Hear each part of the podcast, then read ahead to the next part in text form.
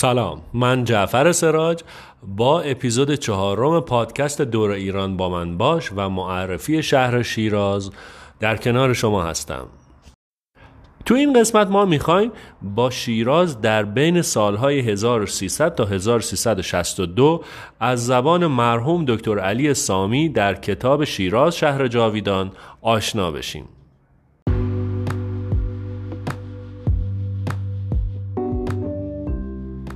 پس چشماتون رو ببندین با صدای من همراه باشین و شیراز رو در ذهنتون تصور کنید شیراز آن روز از سوی شمال محدود می‌شد به دروازه اصفهان کنونی سراح مدبری ارگ کریمخانی دروازه باغشاه محله مردستان جایی که امروز مهمانخانه پارک هتل و خونه های شمالی اونه. آثار خندقی هم بود که از پشت ارگ خیابان ناصر خسرو یا همون 22 بهمن فعلی میگذشت و تا خیابون دهنادی داریوش تا کل مشیری کشیده می‌شد. دروازه باغشاه یک دروازه تنگ و کم ارزی بود که دو دکان در هر طرفش بود. یک دکان آجیل فروشی یک عطاری یک بقالی و دکان دیگری رو یادم نیست. از دروازه که به سوی غرب می‌رفتند صحرا و یک جاده خاکی بود جای خیابون زند فعلی. و سمت شمال این راه هم صحرای زراعتی بود تا برسه به محل انجمن فرهنگی ایران و انگلیس یعنی حوالی فلکه ستاد فعلی. تنها دو سه باغ در حاشیه این خیابون بود مانند باغ سمد آقا، باغ زعفرانی و باغ شیخ و سمت جنوبی این خیابون هم. همش صحرای زراعتی بود تا برسه به کل مشیر و پایینتر اون تا دروازه کازرون. باغ فعلی موزه از قسمت شمال و مشرق بزرگتر بود.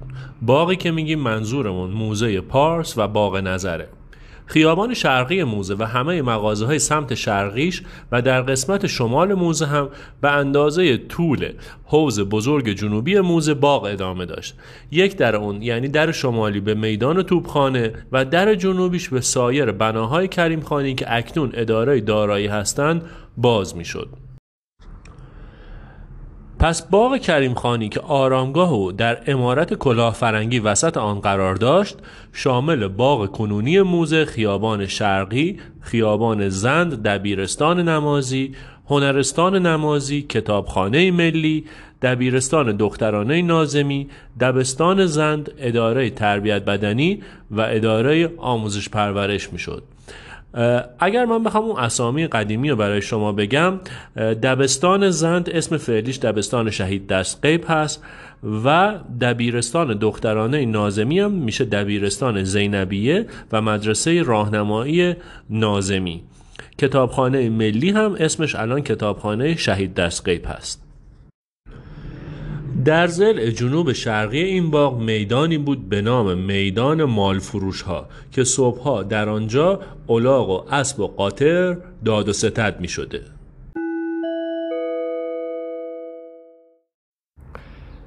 میدان توپخانه در شمال باغ موزه قرار داشت. میدان بزرگی بود که در شمال اون امارت تلگراف خونه و مدرسه شعاییه و قسمتی از اون هم تا پشت بازار وکیل حجره بود جایگاه سربازان. از سمت مغرب هم ارگ کریم خانی و دیوار بلند آجوری اون و از سمت مشرق به دیوار بازار وکیل رفت آمد می شد. جنوب اون باغ موزه و میدان مدبری که همون میدان جلو مسجد وکیل هست قرار داشت. بنابراین میدان توپخانه اون روز شامل همه بناهای شهربانی، بانک ملی، دبیرستان، بانک سپه، بانک عمران، بانک بازرگانی و قسمتی از خیابان زند بود.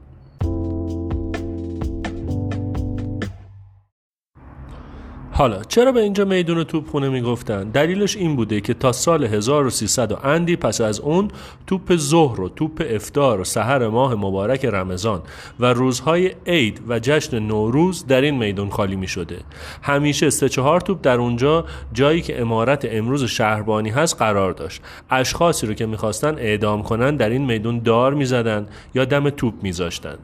میدان مشق سربازان معدود اون روز هم و همچنین تشریفات موزیک نظامی در گوشه همین میدون اجرا می شده. در زاویه شمال غربی راهی بود که به محله مردستان و خیابان باغ شاه می رفت.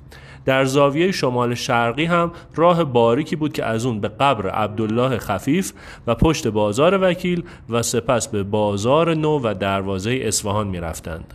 در قسمت جنوب هم در زاویه جنوب شرقی راهی به میدان مدبری و مسجد وکیل داشت.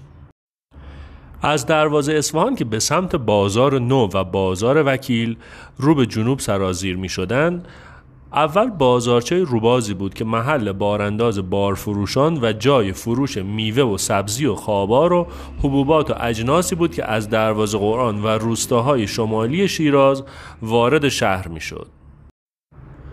بازار نو پر از کالاهای مورد نیاز روستاییان بود و بیشتر روستاییان دهات شمالی حومه شیراز و قصبات شمالی مثل زرقان، بند امیر، کوربال، مرودشت، رامجرد، بیزا، خرامه، سیوند و سعادت آباد نیازمندی های خود را از قبیل پارچه، نمد، ظروف مسی و رویی، جامعه های دوخته زنانه و مردانه، کلاه نمدی، لوازم چارپایان مثل پالان و زین و دهنه و غیره از این بازار می خریدن و کالاها و فراورده های خودشون هم مانند قالی، گلیم، جاجیم، گبه، شیره، کشمش، مویز، روغن، کشک، جوز قند، انجیر، حبوبات، خشکبار، میوه و تربار در این بازار میفروختند و یا با جنس مورد نیازشون معاوضه می‌کردند.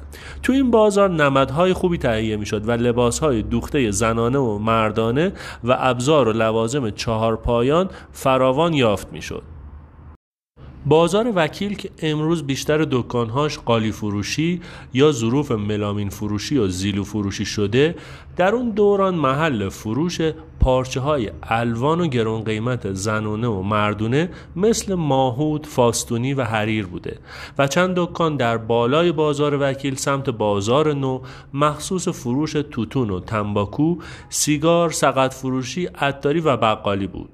این دکان ها همه معتبر و دارای جنس های مرغوب و ممتاز بودند و قیمت اونا نیز نسبت به داخل شهر ارزونتر و مناسبتر بود قند و شکر ریز و درشت و نبات و چای، ادویه، فلفل، زعفران، زردچوبه، شم، لیمو امانی و گیاهان طبی به حد وفور در این دکان ها موجود بود.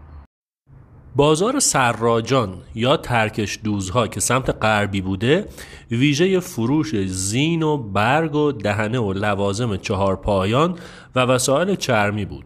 بازار شمشیرگرها هم کمی پایینتر و به موازات همین بازار بود که ویژه فروش جنگ ابزارهای آن روز از قبیل شمشیر، کارد، قمه، چاقو و امثال اینها بود.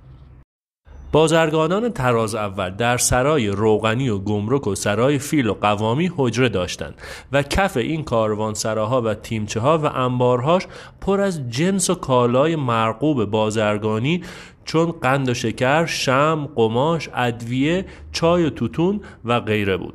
تجارت هم به حد ممتازی رواج داشت. حالا حساب کنین که این کاروان سراهایی که امروزه بقایاشون به جا مونده ببینین تو اون دوران چه رونق و صفایی داشتن.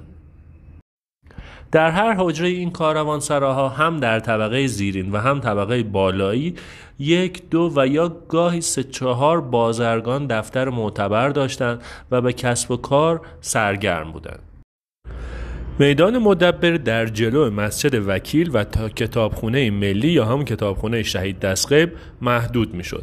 مغازه و دکانهایی هم در کنار اونا بودند.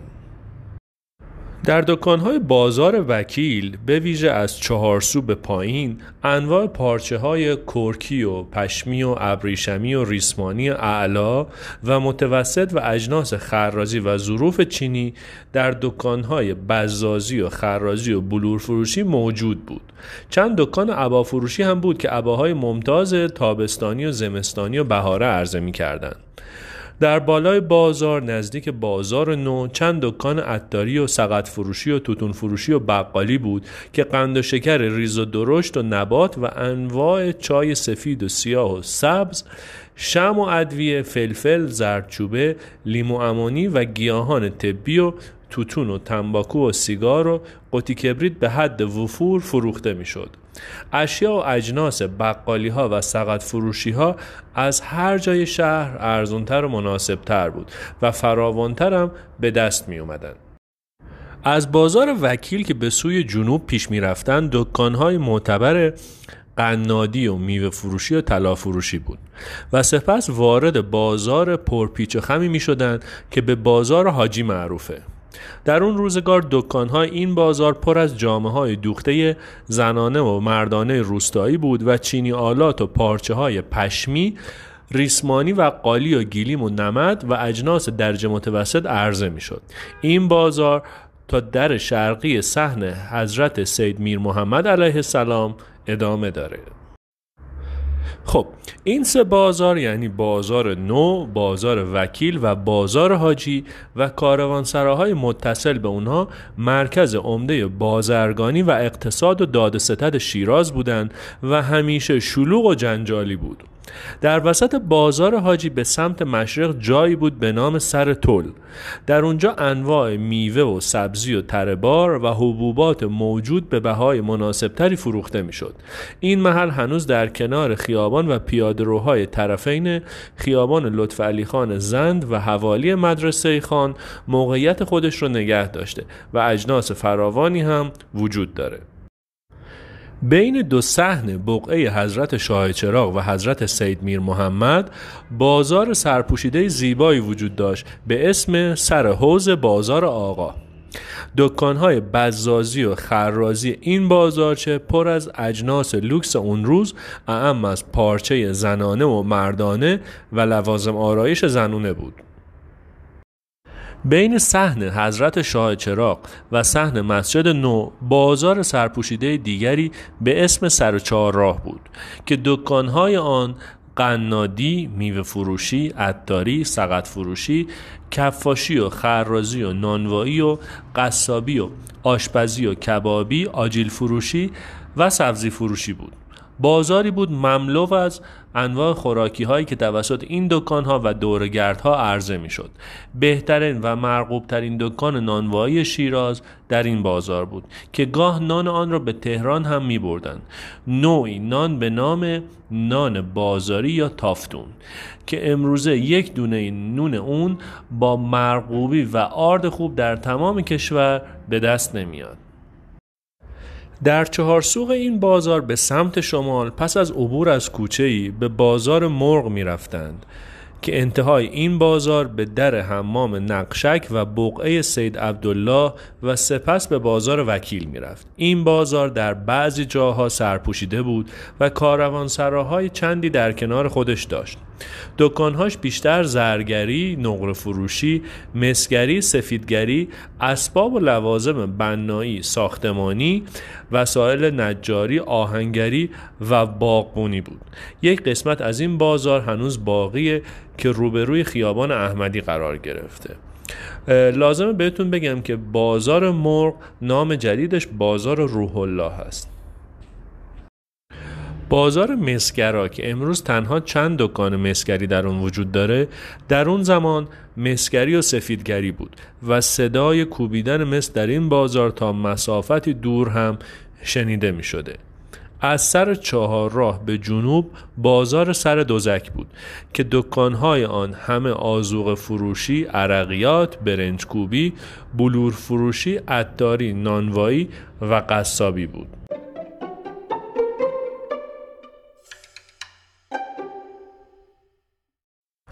بازارهای پررونق دیگری مملو از مواد خوراکی و اجناس در گوشه و کنار شهر وجود داشت. مثل بازارچه ارمنی ها بازارچه فیل، بازارچه حاجی زینل، بازارچه منصوریه، بازار کل مشیر، سر حوز قارچی، بازار سمت غربی مسجد نو بازارچه دروازه سعدی بازارچه دروازه قصابخانه و غیره که همه سرشار از مواد خوراکی پختنی سبزی و اسباب زندگی بود.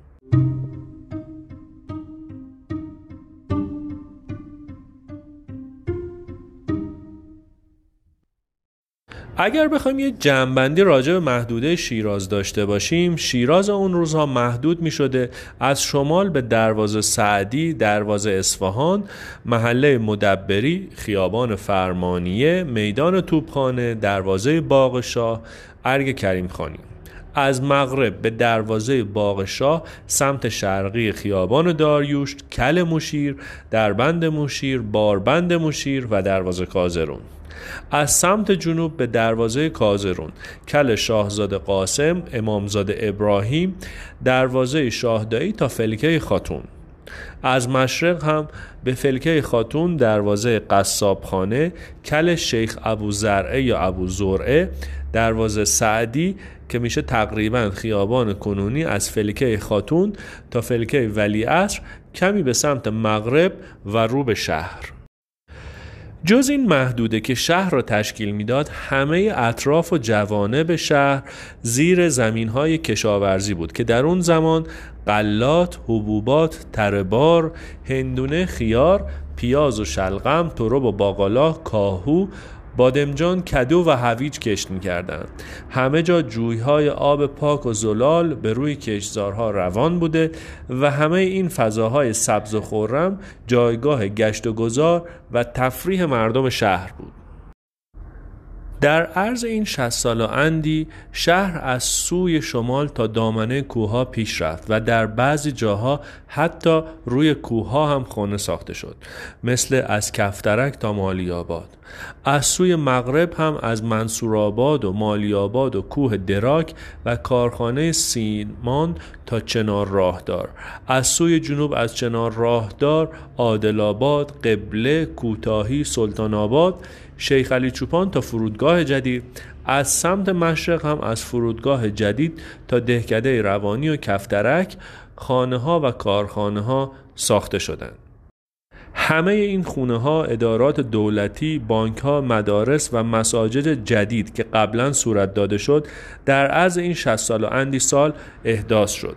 خیامان زن در آن روزگار بیابانی بود که نخست در سال 1303 خورشیدی مانند چهار باغ اصفهان درختکاری و باغچه بندی شد تا فلکه استانداری و سپس در سال 1309 خیابان عریض و طویلی شد و در سال 1338 به صورت بلوار در اومد بیشتر خانه ها و بلوارها و خیابانکشی های شمال و غرب شهر در دو دهه چهارم و پنجم و تا این زمان که به واسطه افزایش بهای نفت بهبودی در وضع اقتصادی و مالی مردم پدید اومد ساخته شد.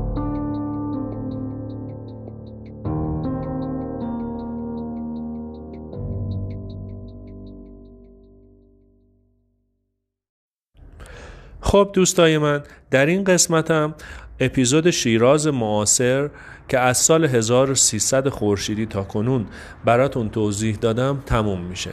ممنون که تا اینجا با من همراه بودین. خوشحال میشم نظرات شما رو در رابطه با این اپیزود بشنوم و بتونم پیشنهادها و انتقادهای شما رو در اپیزودهای بعدی رعایت کنم.